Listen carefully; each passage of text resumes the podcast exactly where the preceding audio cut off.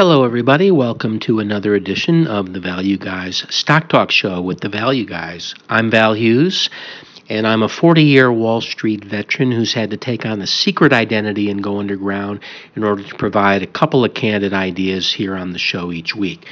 You've seen our faces on TV, you've seen us quoted in the news, but our bosses would never allow our unfiltered views on the air, so we've disguised our voices, and they'll never know.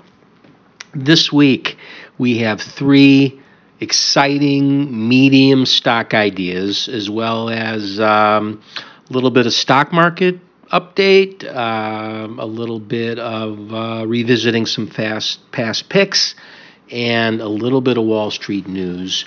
Uh, but before we get to that, a couple of important caveats. First, this show is for entertainment purposes only. That's not a guarantee. Secondly, uh, Mo and I are professional analysts and money managers during the week. We do a lot of careful analysis. We talk to management teams. We do modeling, etc.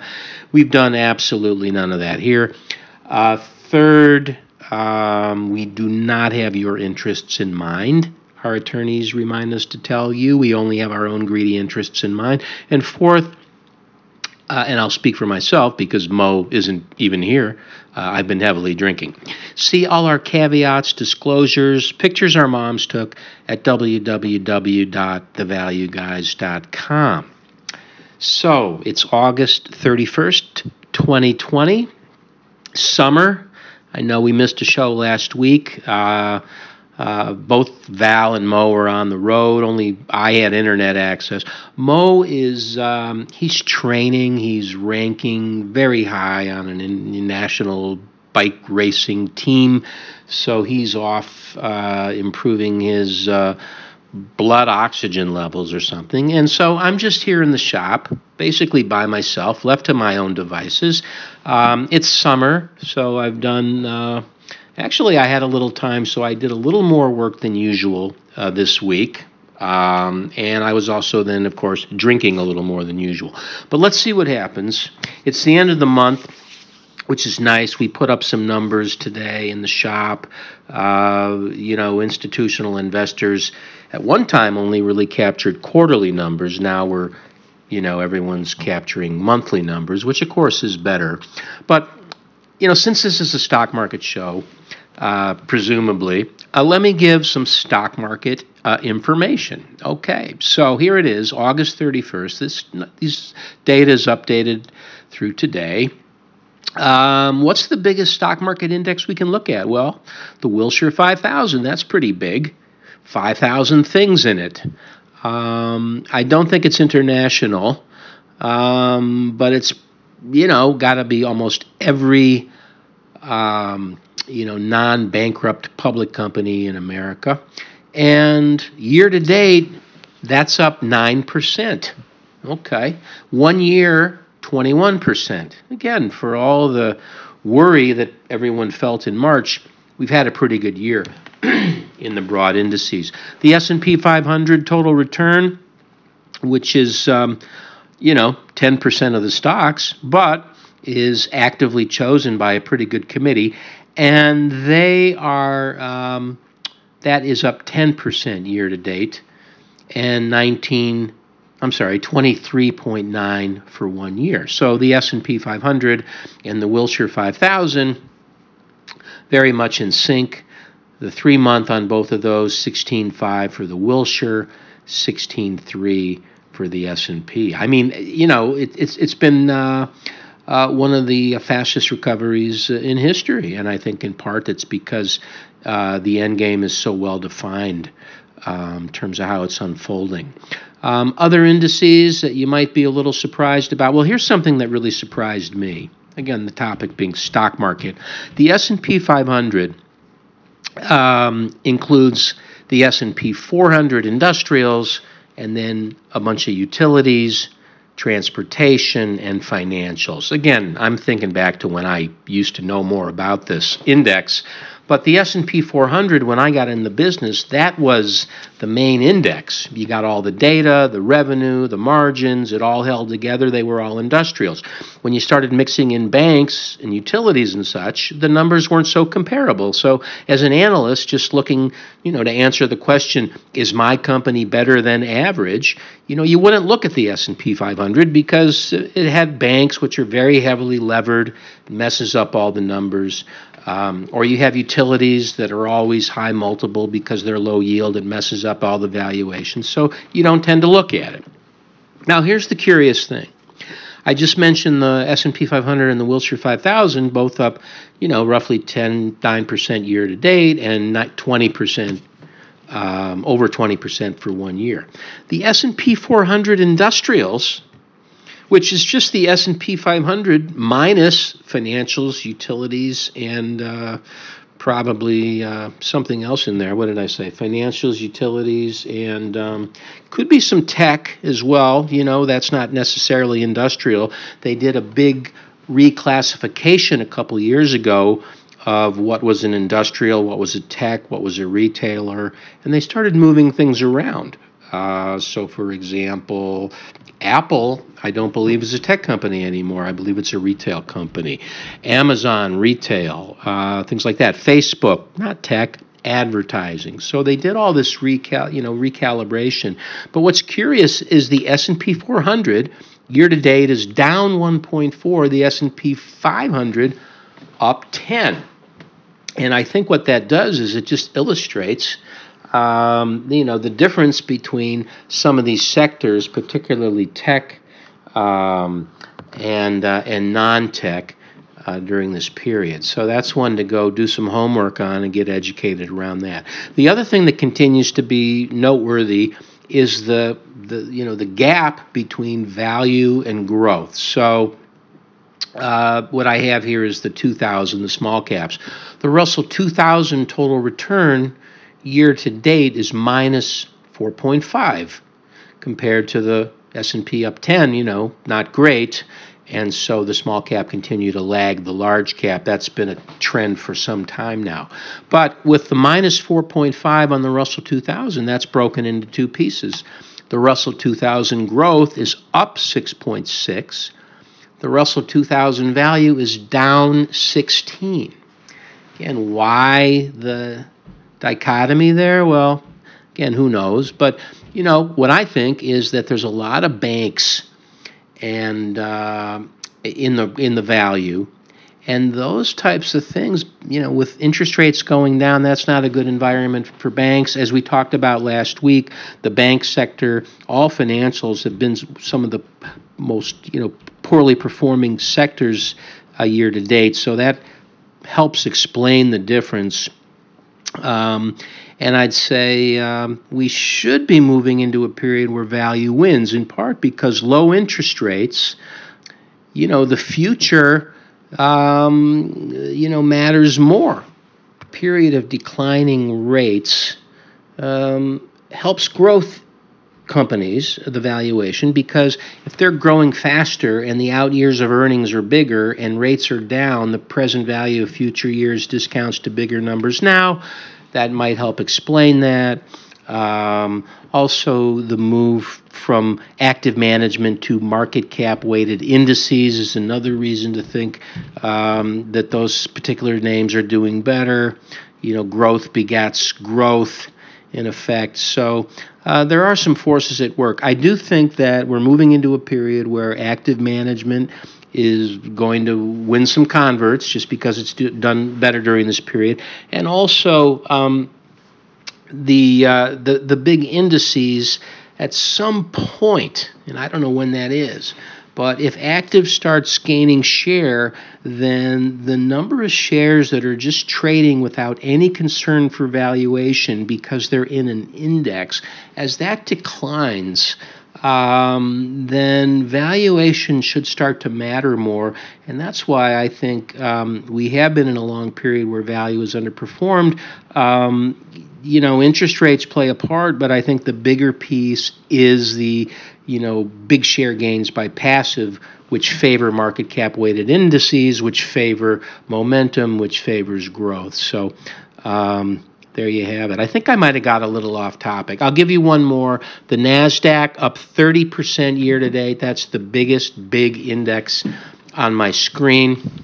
Well, I'm sorry. The worst one is the Russell 2000 value, as I already mentioned, minus 16. The next worst one is the S&P 600, which is just a big collection of small caps. So, uh, your best bet this year has been the Nasdaq and the large caps.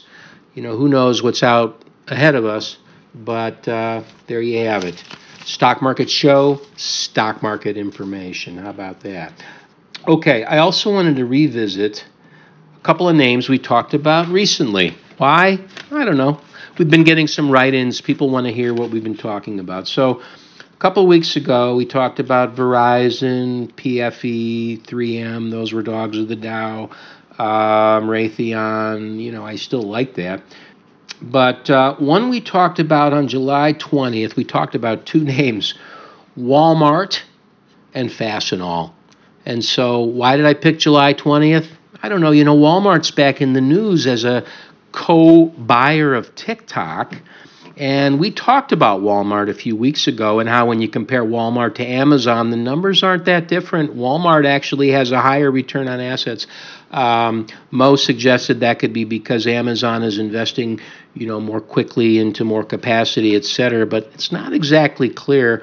But all of a sudden, you got Microsoft and Walmart coming up to buy TikTok and I don't know how TikTok drives sales, but I think once you have people on mobile with TikTok, it's uh, an easy matter to get them to click on your store button, particularly if it's part of a video. So I think that's a very interesting development. I've done absolutely no homework. I don't know how many viewers TikTok has or anything. And they're all young. Do they even have any money? I mean, I don't know. But um, to the extent that kids are going to be making their parents go into Walmart, you know that I have seen. And uh, if you just have a bunch of TikTok videos saying, "Hey, make your parents take you to Walmart," then that could be something interesting. But you know, Mo and I were just talking about Walmart being a giant behemoth that can pretty much do what they want, and if they buy TikTok.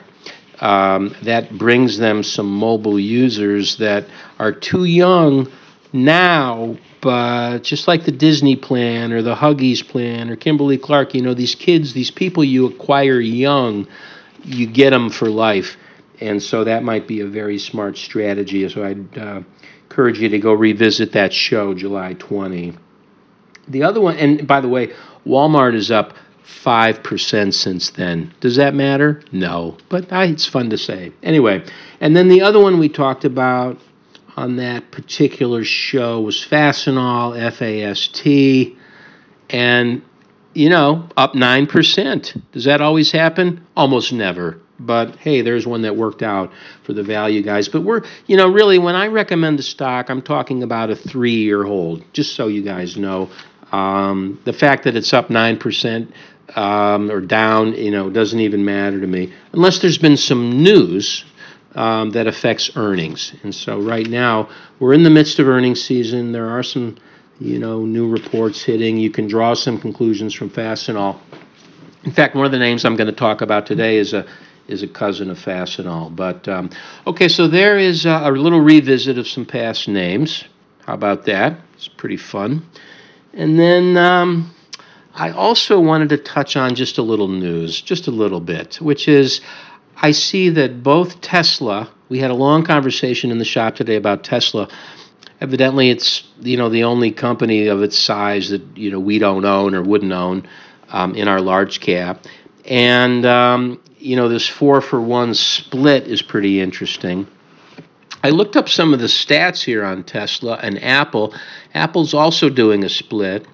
And I think the thing I just want to mention to those of you that are retail investors is that a stock split does not change the value of what you own, um, with the caveat that unless people think it does. In other words, a company has a value when there's a four for one stock split. The you get, you know, you now have four times as many shares, but the value is one fourth. So that's the same value. Now, what sometimes happens, and it's strictly a you know odd element of retail investing, is that when you get more shares, you feel good.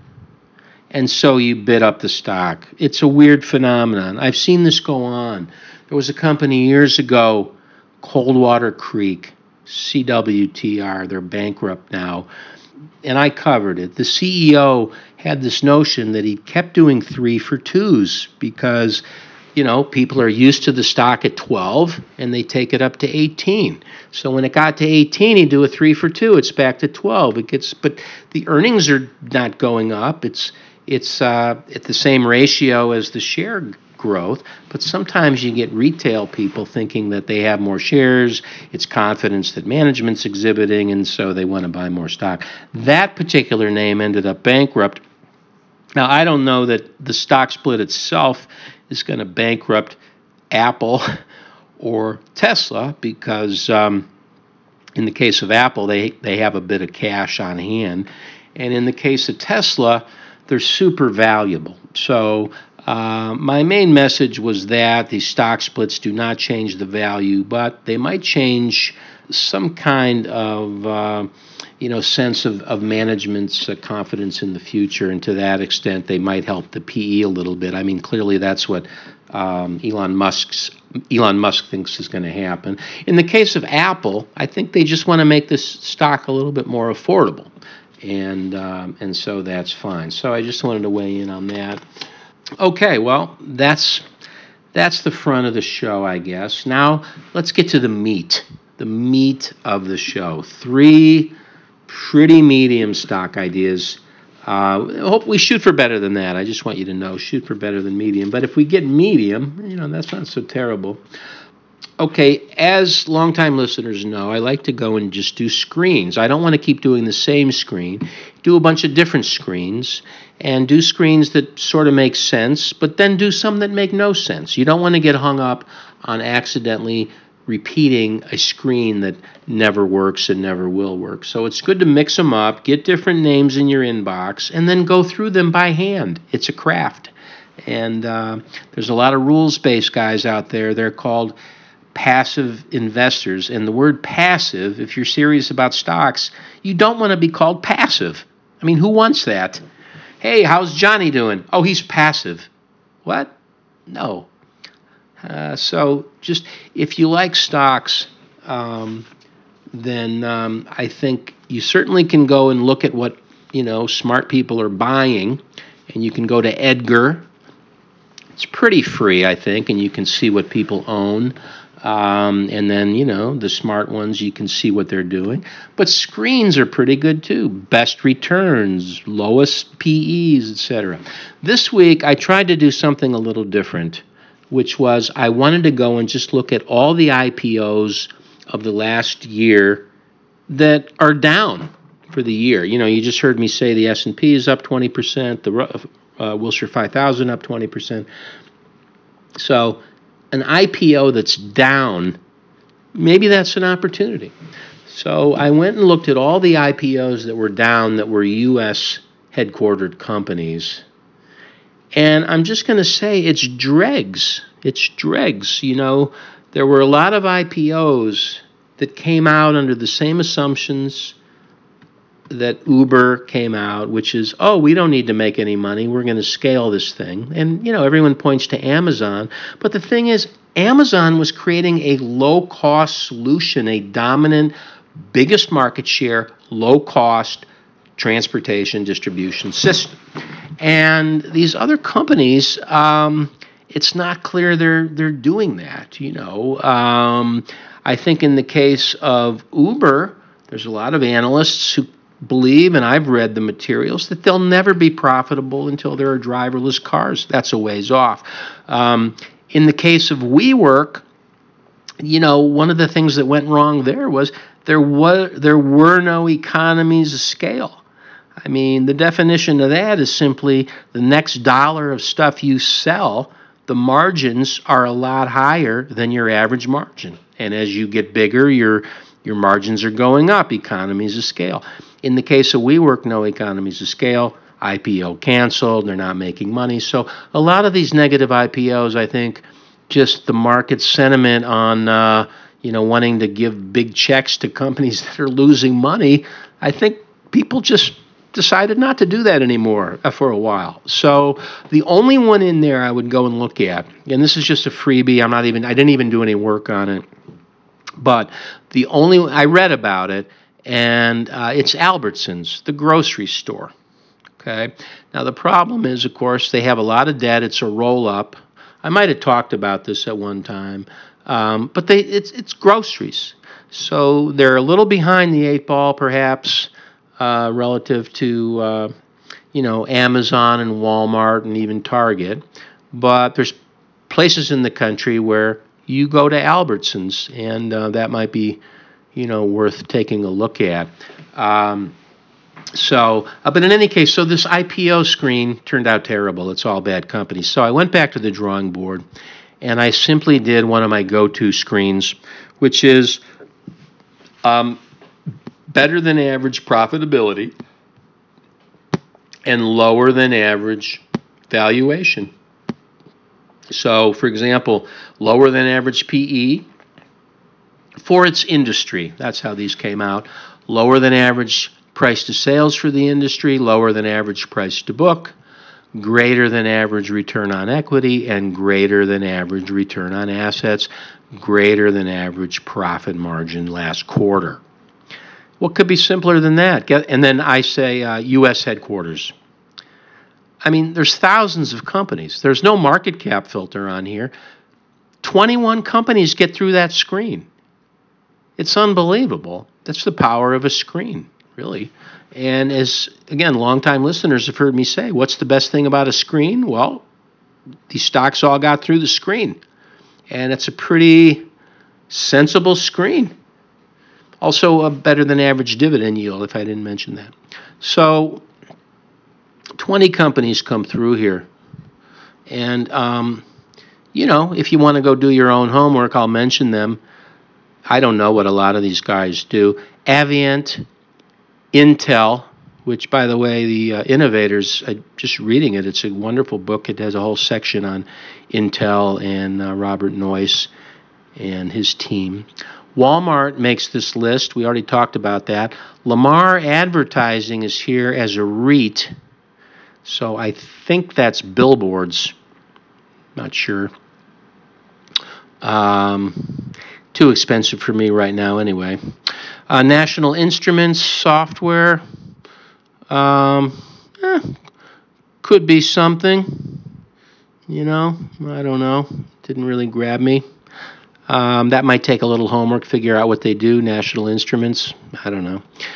Gaming and leisure properties, real estate, a REIT you know, it's 19 times earnings, which again, flip it around 20 times, that's a 5% yield. And on a REIT, you know, I believe the rule is they got to pay out 90 or 95% of cash flow to be a REIT. And uh, and then they don't pay taxes because they pass it all through. The dividend yield on this thing is 8.75 percent. Now these REITs always look super expensive because they're priced on yield and so for that reason, you, you know, you have to stomach what looks like a high PE or price sales. This one is seven times, which seems high. Return on equity, 19, et cetera. So I'm not even doing this one. I'm just looking at the data. Gaming and leisure properties, very interesting. Then um, energy, Noble Midstream, eh, no thank you. Uh, Quest Diagnostics, healthcare. I mean, they do testing. That's always been a you know a name that hits my radar. I've owned it in the past. Not so interested right now. Oil-Dri, they do cat litter, etc. There's a few other things in here, real estate utilities. Anyway, there's three on this list that I came up with uh, the the view that they're worth taking a, a, a deeper dive on for you guys. One is Timken, TKR. They're an industrial. They make uh, tools and accessories, powertrains, and primarily bearings, ball bearings. MDC Holdings, which is a construction company, home builder. And then um, the other one I wanted to do was MSM, which is MSC Industrial Direct, which is industrial distribution, which is, uh, again, um, uh, they're a competitor to Fastenal, but they have, you know, slightly different products, a lot of overlap, and slightly different size customers. Um, but it's such a fragmented industry that they are MSC is is one of the largest ones. So let me go um, alphabetically. You know why not? I think uh, there's a precedent for that. Phil invented that, and so let's see what comes first here. Now MSC, the ticker is MSM. Hmm. That makes it a little more complicated, except that MDC beats it. Okay, there we go. So MDC, let me pop on this for you here. MDC is a home builder. They're based in Denver. Um, they also do mortgages, insurance. They'll sell you all kinds of stuff related to your home, everything. They build homes in Colorado, Florida, Virginia, Nevada, Utah, and Washington. One of the things that's unique about these guys, and I like, I've always liked, because we've owned this in the past, um, is that they do not build on speculation. They build to order. So they have fewer canceled contracts. They have uh, fewer, you know, needs to discount. And like right now, I just read their transcript from the last quarterly call. They have out of the thousands and thousands of homes that they're selling each year, they have a hundred that are not sold right now. Um, because uh, you know, at the last minute, some people do walk away, but it's among the smallest numbers in the industry. And the fact that they don't buy speculative land, I think, gives them a big advantage when the entire country right now is rethinking where they're going to live, where they're going to migrate, what have you, and the fact that these guys can build homes where people want to live and they can track all that, I think is a great strength for them. Um, their numbers historically are, you know, very strong. So in 2019 they had 3.3 billion in sales. In 2010 they had 957, um, and they've just been growing every year since then. They did have a tough time in 2018. I'm sorry, 20 you know 08 and 09. So just to give you an idea, they had uh, in 04, 05, and 06 they were up toward five billion in sales, and in 09 they did 900 million. So they lost enormous sums, um, not as much as you'd think.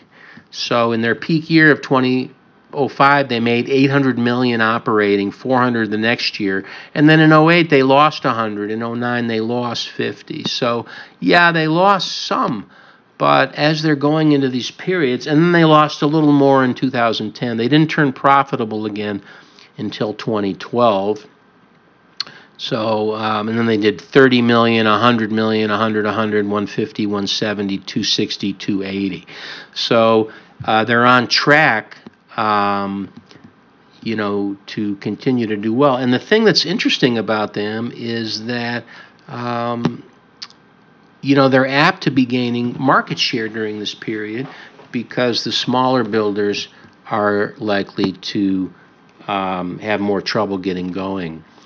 You know, just from a from a credit point of view, uh, demand is very strong. Uh, backlog is growing. Um, but sometimes that takes bank loans. And so I have a feeling that with such a strong demand for materials, um, the demand from the marketplace is really stripping the supply, that it's going to be your bigger companies that are advantaged in terms of creating the supply uh, for their own customers, and the smaller guys are going to get left behind. At least that's what I think. So on the valuation side, um, it's 10 times earnings. The industry's priced a little higher. That's kind of how it gets through the screen. Um, on a uh, enterprise value to EBITDA basis, it's it's it's nine and a half, but it trades higher than that, and I think it will again, particularly with these low rates. Um, and so, you know, that looks pretty good. On an enterprise value to revenue, it's below one. And historically speaking, it peaks out much higher. It can get to one five or even 2 at the peak. So there's a lot of upside here. Um, in terms of the historical profitability of MDC, you know, these guys, because they don't have discounting and they've got good locations, you know, they put up some very good numbers. Their return on assets is 8%. It's just been steadily growing for five years. It peaked out a bit higher, and of course, in 09, they lost money. But back in the last cycle, they got this up into the mid teens, and it could be that they're on track for that again. Again, return on capital, nice steady growth. Revenue, nice steady growth. Um, debt to EBITDA is three, so I don't love that, but I do think they have stuff uh, that can sell, which is home inventory, lumber, and stuff like that. It doesn't go out of style. So I don't think there's much risk to your inventory. And to the extent the debt is for uh, inventory and work, you know, materials um, in process, then I think we're going to be okay on that. Um, what else can I tell you here? I mean, the market cap is 2.7 billion. That's right at the toward the peak. And if this gets much bigger, you know, it, it does have a chance to start to get into large cap land. And then again, you know, I'm not a giant fan of passive investing, but if this gets up into large cap land and manages to get into an index or two, that could be another another level of growth for this one. So, MDC Holdings, ticker MDC. I think it's worth a look. You got housing going. It's a good price and uh, I think uh, over the next three years you'll do well in that one. Um, okay, what else do I have? Let's see. I'm going alphabetical. So MDC, let's see here. MSC. Okay. MSC, what do they do? Well, why am I attracted to these distributors in the first place? Well, because they're the ones that get everything done. Let's face it. If you're a scientist, you've invented something, or you you know you're a guy you know how to make stuff. Where are you going to get all the stuff for it? You call your industrial distributor. Not only do they have the parts, but they have engineers. They they really badly want to design their stuff into your product. So they're happy to send a guy over to help you do that. It's like free help as long as you use their stuff. And they've got billions of products. And uh, I think, again, as you put pressure on small business, both with capital, um, as you eliminate all the parts that come out of China, I mean, who's going to be tasked with replacing all that stuff for? You know, production lines. Well, it's going to be the distributors. It'll be, hey, Johnny, I need a a Johnson rod. Go find me one and and when they go and do that, they get a pretty nice price. It's the other thing about these distributors is if your machine is broken and you call your distributor to you know repair it, uh, I can tell you that part that you need to get your machine going again is going to be not cheap. So. Um, uh, you know, they they may appear to have margins that are um, just trying to pull up the the number here. Um, you know, they may appear to have margins that are not too high. So let me just get the number here for you. Um, yeah, so net margin eight. Okay, well, actually, that's not too bad at all. It reflects the value of what these guys are doing the pre-tax margins here, right 10, 11, 12% like clockwork. It's almost like a markup strategy. Gross profit is between 42 and 43.8. So that is managed. That's managed. And so I think what we see here is your cost of goods is let's say 60 and you're charging 100 so that's a two thirds markup. It's a 66% markup on your cost of goods. It's it's almost like the formula. And I wouldn't doubt it. You get these giant companies run by people that have been doing it for years to just go, hey, Jimmy, we're just going to mark, just raise it by 67%. It looks like, seriously, that's what they're doing. The EBITDA margins here are mid teens. Again, that's telling you that for people that just put stuff on a truck and move it around, what have you, they're providing a lot of value added in this whole engineering area for their customers and they're obviously getting paid for it. One of the things I really like about these companies, these industrial distributors, is they just continuously grow. They're very consistently growing, and um, now I just said that, and of course, these guys are flat. Okay, well, I mean, they're up a little bit, they're flattish. I think what happened here over the last few years is they just quite likely have a disproportionate amount of their business in the oil patch. With prices coming down, demand is coming down.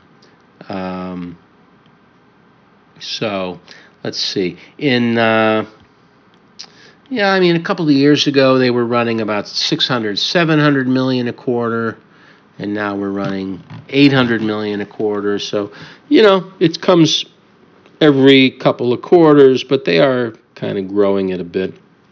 But slowly. I'd say it's probably a GDP type of grower here. EBITDA, again, growing very slowly, and I like that. Let's see, the balance sheet here is in very good shape. That's another thing I like about it. Hold on here. My internet's going bad. Apologize. What the hell? Okay, so the balance sheet is getting a little bit worse each quarter. Well, I thought it was share buybacks, but it's not. They do continue to raise the dividend. So on this one right now, there is, uh, think there is a little bit of a yield here. Let's see looking for it. Yeah, we've got a four and a half percent yield, which is pretty good. Um, Altman Z score, which you've heard me talk about, the risk of bankruptcy here is really non-existent. And um, the other thing I'm going to mention on this one is um, there's this resource called Seeking Alpha, which I've mentioned before. But one of the things they have that's pretty cool is um, most companies, when they do earnings, they put up a very nice slideshow. It's free.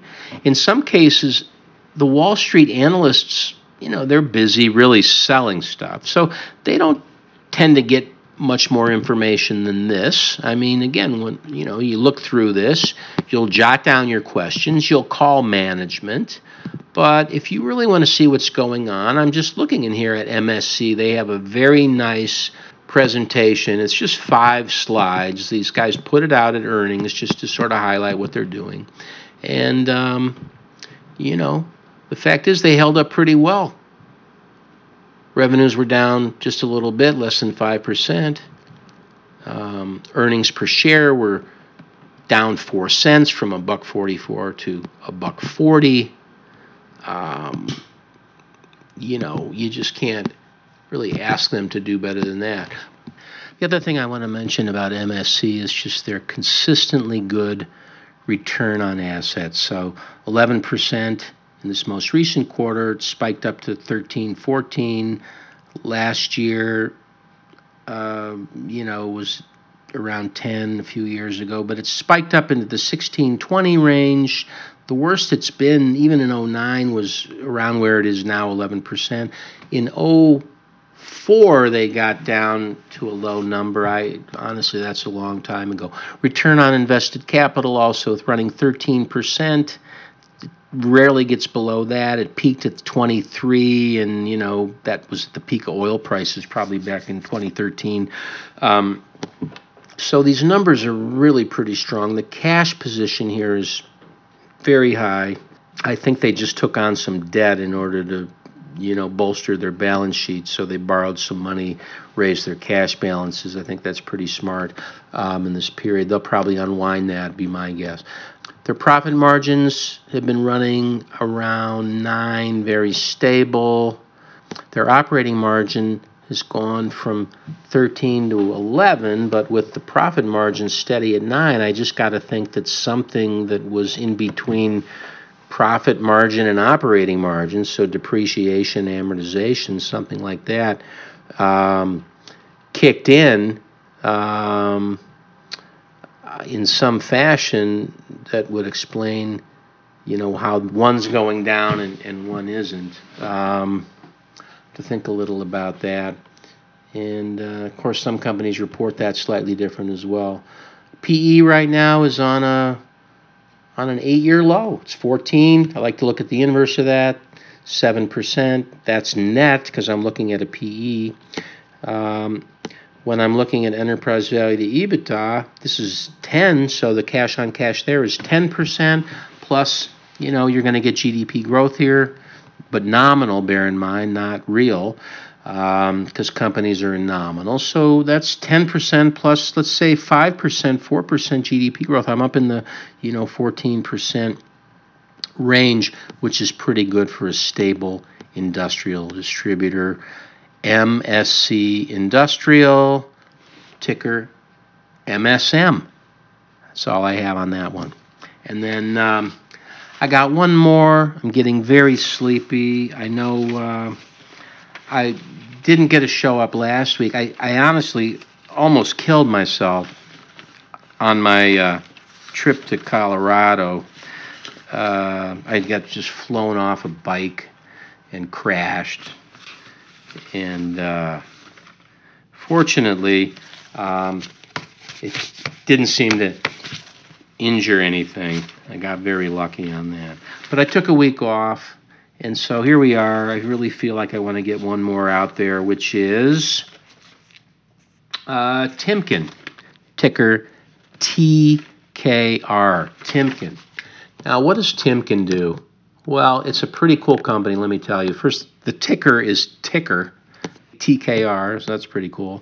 But they here's what they say they do they manufacture bearings gear belts chain related products and they sell their portfolio of bearings including tapered spherical and cylindrical i can't even say that and thrust and ball bearings through a network of authorized dealers. Okay well again, doing a little more work than usual this week, I actually went to their annual report because this is a really cool company. You know, bearings carry the weight of everything trains, planes, buses, uh, other things.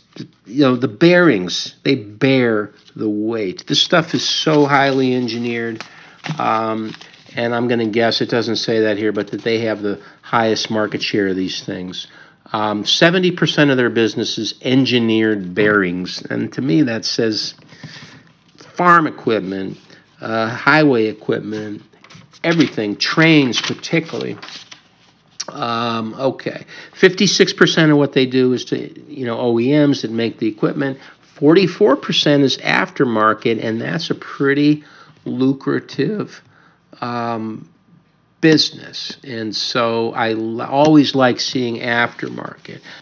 The company, you know, they had a period here where um, things weren't so great. Just took a few notes here. But they maintained 20% EBITDA margins, even though sales, let's see, I thought I wrote this down here. I think sales were down yeah, this is one where Timken has a really nice presentation. Um, it's about 15 pages, and you can just see what a great little company this is. So, okay, so sales were down. That's what I thought, down 20% from a billion to 800 million. But EBITDA margin went up from 19 to 20 percent just tells you how disciplined these guys are in quickly cutting costs. Now, they would say it's temporary because they cut salaries, they furloughed some workers, but that's a very nice and rapid response. You know, uh, the company historically, I mean, they're cyclical, but you know, in the last seven years, their EBITDA margins have been between 14 and a half and 19. their uh, ROIC, return on invested capital, between 9 and 13. Those are very good numbers. And, um, you know, the only thing I would say is that their, their debt to EBITDA is, um, is pretty good. It's 2, less than 2. And uh, the Altman score here is 2.6, so that's pretty good. So, really great products, really good returns. The valuation here, again, the market's been predicting recession for a long time and has been wrong for a long time until recently, which, you know, was not the one that was predicted. Um, but these guys, right now, their PE is 13. Again, you flip that around, 8% or what have you, cash on cash, net because it's PE. Enterprise value to EBITDA, it's 9. I flip that around, I've got an 11% cash on cash return. And Timken, GDP, nominal 5%. You know, I'm up in the I'm up in the 15, 16%, which is a pretty good number, I would say. Um, you know, I wish if Mo were here, he could tell you a little more about the fund uh, about the chart. I will say that in March at the low, this was at 28. Now it's at 54. So, you know, the thing about investing is you can't ever go and say, "Oh, I wish I would have bought it then." There's a thing called sunk cost. You can't buy it then. So, would you buy it now? And the answer to this one is this thing looks very interesting. In fact, in January, it was at 56. Now it's at 54. The big cap space year to date is up. This one's down. So I could argue that even though it is up a lot off the low, it's still, you know, not too bad right here. Timken TKR. And I'm sure I've missed a lot of important stuff on that, but I would do your own homework, take a look at that. Great old mime name. Okay, well, the show is really getting long, and I apologize for that. Um, let's take a quick break, and we'll be right back with walking through national economic trends.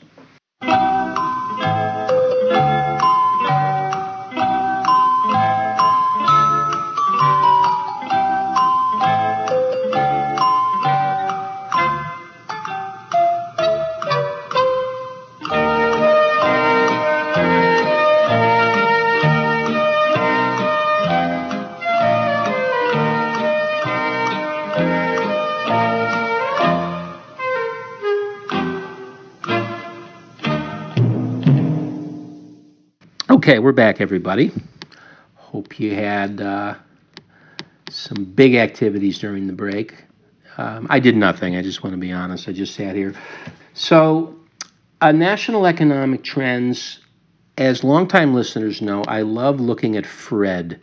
In fact, just throw your television out. Fred, everything you want is in there. Uh, pretty much. I mean, there might be a few things that you don't get. But um, and what I've been doing in Fred is just sort of poking around and, and trying to bring some relevant information to listeners. So, for example, last week there's a tab in here. I don't want to do too much, but latest releases. So, if you get nothing else on the show, you get some of the latest releases from the Fed, which of course you could click yourself, but we're clicking for you here. So, what do we have? Two things. Actually, one is of interest, but I have two. Um, so, the one that is of less interest, I'd say, is um, one of the most recent things they put out. I'm just looking for it here. Bear with me. Um, one of the most latest, one of the latest releases they put out was something called Recession Indicators Series. And I talked about this a few weeks ago. It's a very funny series that is either zero or one. And if it's zero, and it goes back to December 1854. So the NBER, which I believe is the National Bureau of Economic Research, they're the ones that decide what you know when the recession start and end. And typically they tell you that it started quite a bit after it's ended. I mean, historically speaking, I think they're a little quicker this time. But um, their series is either one or zero. It's hysterical. So guess what? It's at one. So take that note down because here the Fed is saying one. We're in a recession right now. So that's the recession indicator series. You heard it here. It's one. Means we're in a recession. Okay. Well, who knew that? Now, um, the other piece of information I wanted to touch on here was the 10 year Treasury constant maturity minus the two year Treasury constant maturity. This is largely seen as the slope of the yield curve. It's quoted all the time. And if you seem to recall hearing about it, it's because back in 2019, that's all they would talk about was the negative yield curve. In fact, this dipped negative for, let's see here, exactly one year ago, August 30th, August 29th, 2019, this thing was negative, which they claimed, people claim that predicts recession. But I think uh, what it predicts is uh, pandemics because um, there has been a recession. It was predicted by the negative yield curve. It happened because of a pandemic, not because of a negative yield curve, and yet now it's predictive. It's just one of those odd things. And since that time, so in August 2019, exactly one year ago, was predicting recession. But then it's just been going up since then. So right now, August 28th, 2020, a year later, the spread is 0.6. And the last time it was at 0.6 was in March of 2018. So, you know, that's a long time ago. And um, if I go back before that, um, you know, you got to get back to 07, 06. Uh, you know, that's when it predicted that recession in 08, 09, two years in advance. I don't know how valuable that is. And then back in 2000, it went negative, May 2000. And that recession came in, in uh, sort of March 2000 one, although we didn't know it, and it really seemed like 9 11 that sent us into that recession. But the NBER, which decided years later when the recession started, they pushed it back to April of 01. And I kind of remember that, um, you know, kind of waiting. We were all waiting for something to happen because uh, commodities were going up a lot. It, it, seemed like companies were having more trouble, etc. So, in any case, this 10 year minus two year Treasury no longer predicting a recession, but evidently, for reasons that have nothing to do with why people think it's predictive, it actually did predict the recession uh, that that other series now says we're, we're in. So, I thought that was um, very interesting. Um, and then the final thing that I wanted to talk about uh, from Fred was, and this is pretty interesting. Again, if people want to figure out what the hell's going on and what the future might hold, they just put up a working paper. So there is a tab called Working Papers. I encourage you to take a look at it. Sometimes there's very interesting stuff in there. And so the first two things they have in there recent working papers, home production and leisure during COVID 19. And, um, and they basically are saying that, you know, average weekly hours dropped by six, you know, so we were probably around he doesn't I, you know, I, mean, I just have the summary here but i'm going to guess we were around 38 now we're 32 that's a big decline. But we got again according to these guys we got something like two of that back because we weren't commuting and uh, and then also because we weren't commuting, we got more leisure. What else Did we lose weight and get more handsome? No. So it didn't do everything. But according to these guys, the COVID uh, lockdown, you know, not counting all the people that, you know, lost everything, but for the economy overall, again, we've talked about this, the people that got harmed were, you know, wants, not needs. And consumers uh, simply have shifted their discretionary spending away from some of the things that they chose to other things. And it's the weirdest recession we've ever had because of that. And uh, this paper tries to outline some of the positives. It looks like it's uh, a reasonable read. Again, if you want to be smarter than your than your friends about this sort of thing, it's free and it's at the Federal Reserve. The other one uh, that is sort of on the same topic is labor market policies. So getting into um, you know exactly what's happening uh, within companies to optimize you know the census of employees, et cetera. This one doesn't look nearly as interesting at all. I'd completely avoid it. And there's a few other things in here. There's a paper where they examine Paul Volcker's history of beating inflation back in 79 when it got to literally 13%. So a lot of good stuff in there. Anyway, I'm getting super sleepy. I think I think that's our show for today. And again, Mo uh, apologizes for not being here.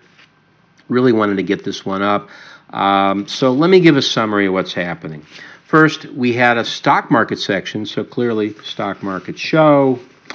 Uh, what else? Uh, three pretty good ideas Timken, um, MDC, and then MSC Industrial. And if I had to pick one of those, which I will, I'm going to pick MDC, the home builder. I think there's a lot of wind at the back of, of home building right now, and there's going to be a lot of changes in migratory patterns in the U.S., and I think uh, they're going to be able to take advantage of that. So that's our show, everybody. Um, please see all of our shows and caveats and photos. I think there's 312 shows out there on iTunes, Spotify, and other podcasting uh, platforms near you. Uh, visit our website at www.thevalueguys.com, and uh, we'll see you next week. So long, everybody.